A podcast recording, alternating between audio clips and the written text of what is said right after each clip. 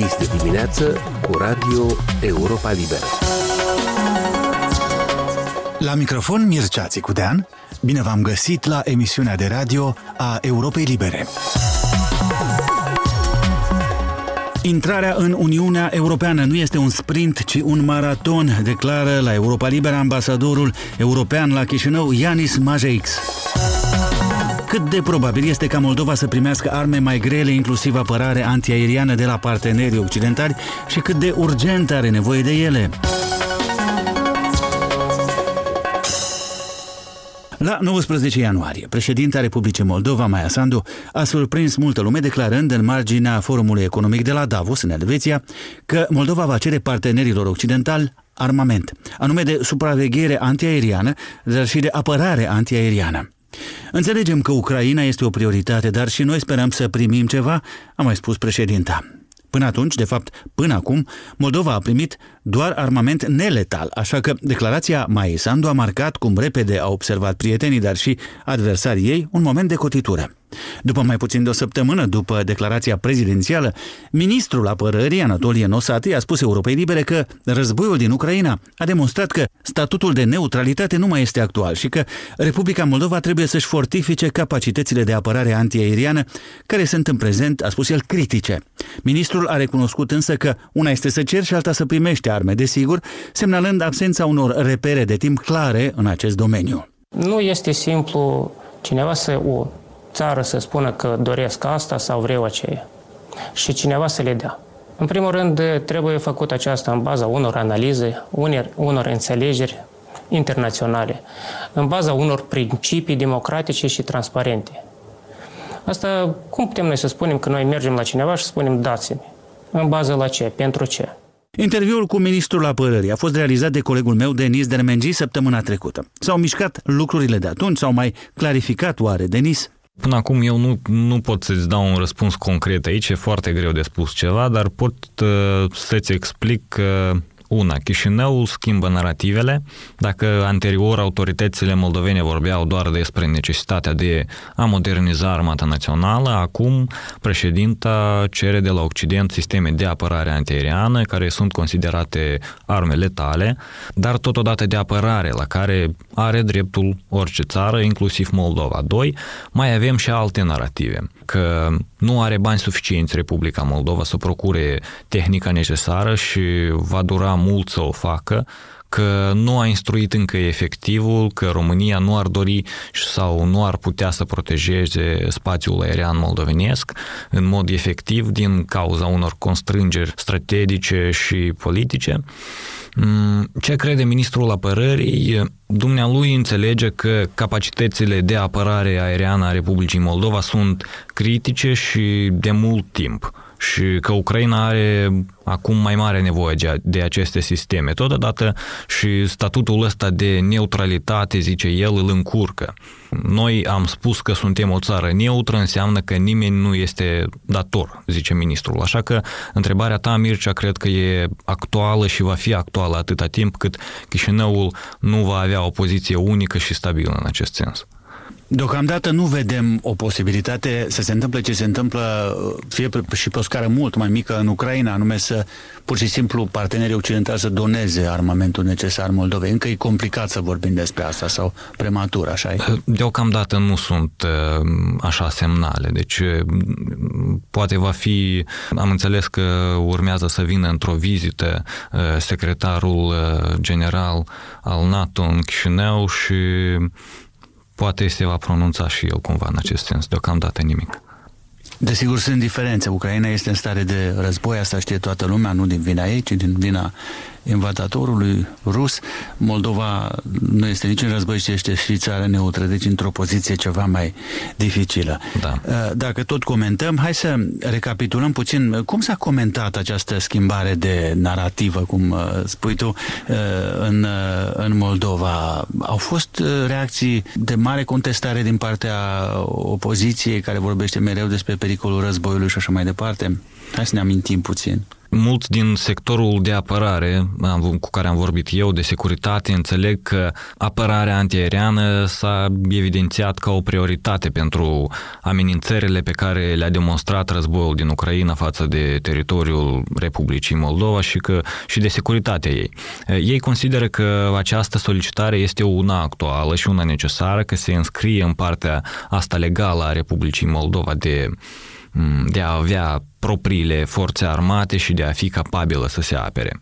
Am vorbit cu un general, cu un fost șef al Marelui Stat Major care susține că Republica Moldova poate primi aceste sisteme antiaeriene pe trei căi. Să le cumpere cu bani din bugetul de stat, ceea ce nu își poate permite în perioada imediat următoare să procure cumva treptat pe, pe parcursul câtorva ani sau în cel mai realist scenariu să le primească în calitate de ajutor ajutor de la partenerii externi. Uh, ceea ce privește opoziția, uh, uite, aceste reacții, ele cumva uh, sunt sincronizate cu reacțiile care vin din, din Moscova, din, de, de la Kremlin și în scurt timp au venit uh, cu reacții și politicienii din Moscova, au venit cu amenințări la adresa Chișinăului, avertizându-l cu repetarea scenariului ucrainean. Cam tot așa declarație a făcut și fostul președinte al Republicii Moldova, Igor Dodon. Au mai zis că președinta Republicii Moldova riscă să repete politica sinucigașă a liderului ucrainean Vladimir Zelensky. Uh, unii chiar au amenințat cu destrămarea Republicii Moldova, dacă aceasta va încerca cumva să se includă în blocul militar NATO. Deci concluzia este că Moscova mai face încercări de a menține Republica Moldova în spațiul lumii ruse, dar vedem că influența pe care Rusia o mai poate exercita asupra țărilor fostului imperiu este într-o puternică scădere. Ai vorbit de NATO și de atragerea Moldovei spre NATO deocamdată ca o idee sau o sperietoare mai degrabă politică folosită de opoziție. Totuși, în declarațiile din ultima vreme ale puterii de la Chișinău au apărut parcă și unele nuanțe și în sensul ăsta. Sau parcă se vorbește mai des dacă neutralitatea este o soluție Parcă s-a, oprit, s-a apropiat și Maia Sandu de, de subiectul ăsta. Cum vezi discuția asta continuând? Se profilează ceva spectaculos sau nu? Uite, Mircea, despre neutralitate se vorbește destul de delicat aici. A revenit acest subiect pe agenda și în mass media după ce președinta Maia Sandu a spus că societatea moldovenească nu poate, uh, nu știu, evita o discuție serioasă despre capacitatea Republicii Moldova de a se apăra singură și despre necesitatea de a face parte dintr-o alianță mai mare, renunțându-se în acest fel la neutralitatea printr-un proces democratic. Vedem că războiul Războiul din Ucraina le-a demonstrat autorităților uh, moldovene una, că statutul de neutralitate și discuțiile despre demilitarizarea Republicii Moldova nu mai sunt actuale. Mm, asta afirmă și ministrul apărării, el spune clar că neutralitatea Republicii Moldova este una declarativă în aceste condiții de securitate. Deci cam în așa context se vorbește despre neutralitate. Cât de urgent nevoie are Republica Moldova de armele de care vorbea Maia Sandu? E o chestiune de viață și de moarte acum sau o măsură de precauție mai degrabă? Ca să înțelegem uh, urgența aceasta, cred că ar trebui să vedem cât de uh, insistent și regulat se fac aceste solicitări. Din informațiile pe care le avem publice, vedem că nu sunt ele atât de insistente, mai ales că uh, auzim tot mai multe voci din care rezultă că nu sunt indici de capacitate militară ca Federația Rusă să poată să ajungă la juncțiunea aia Odessa-Transnistria, nu cred că ar fi vorba aici de o urgență în solicitări, este vorba despre realitate și despre faptul că cineva conștientizează că în această realitate crudă Federația Rusă nu are limite în ceea ce privește dorința de a controla. A fost Denis Dermenji. După ce a obținut statutul de țară candidată la aderare vara trecută, Republica Moldova a lucrat cu adevărat mult asupra condițiilor înaintate de Comisia Europeană. Așa a apreciat într-un interviu la Europa Liberă șeful delegației Uniunii Europene la Chișinău, Ianis Majeix. El a sugerat însă autorităților moldovene să nu se grăbească atunci când fac reformele, ca să nu fie nevoite să le refacă ulterior.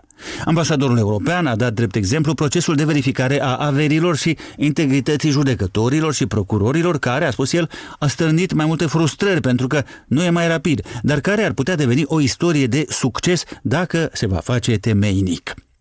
Ianis Majix ne-a mai spus că Uniunea Europeană este în continuare înțelegătoare cu privire la situația specifică în care se află Moldova. Însă, partenerii europeni ar fi bucuroși dacă Moldova s-ar alinia mai mult sancțiunilor impuse Rusiei după ce aceasta a invadat Ucraina. Iată în continuare, în detaliu, câteva din întrebările și răspunsurile interviului realizat în variantă video de Cristina Popușoi, un interviu care poate fi găsit firește pe pagina noastră de net.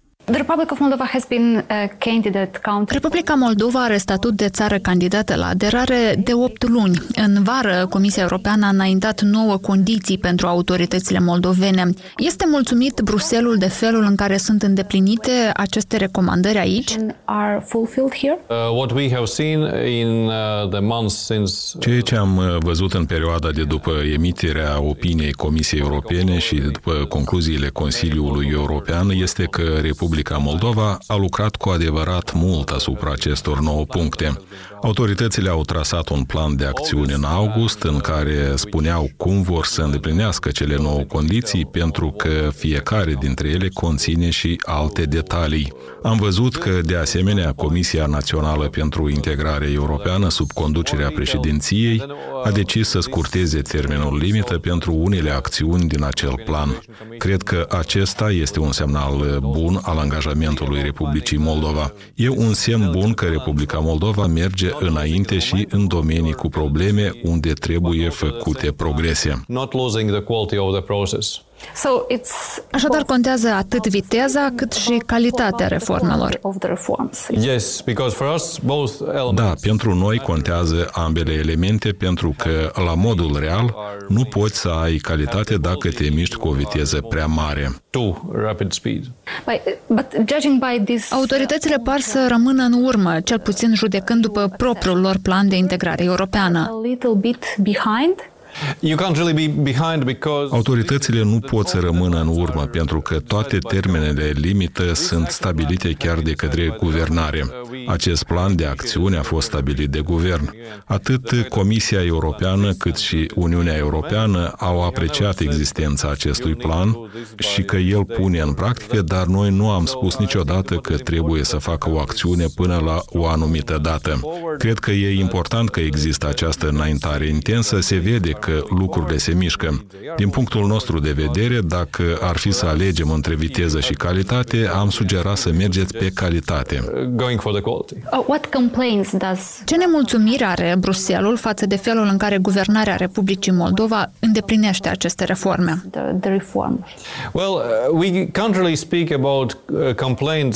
Nu am putea să vorbim despre nemulțumiri pentru că, în primul rând, noi nu am avut o opinie înscrisă asupra acestor procese.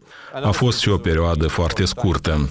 Multe lucruri vor avea nevoie de timp. Am știut că va fi nevoie de timp chiar în momentul în care a fost publicată opinia Comisiei Europene. Dacă citim această opinie, vedem că sunt lucruri care nu se pot face peste noapte. Nu e ca și cum ai parcurge o bucată de drum și apoi ai bifa asta drept o realizare. E nevoie de un bilanț credibil, de pildă în justiție în cazurile de corupție. Deci, revenind la întrebarea dumneavoastră dacă avem anumite nemulțumiri, atunci ele se leagă de întrebările discutate. Să nu grăbim lucrurile.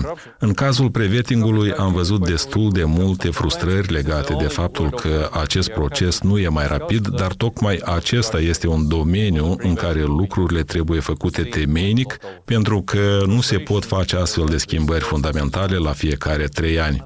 De aceea, în baza experiențelor din alte țări, observăm că e important ca acest proces să fie făcut cum se cuvine pentru a obține rezultate bune, chiar dacă asta ia timp. Și cred că obțineți rezultate bune în acest proces. Eu spun că acest proces de prevetting este o istorie de succes în devenire. Emisiunea noastră se încheie aici. Sunt Mircea Țicudean și vă invit să ne urmăriți în continuare nu doar la radio, ci și pe pagina noastră de net la moldova.europalibera.org și pe rețele. Aici e Radio Europa Liberă.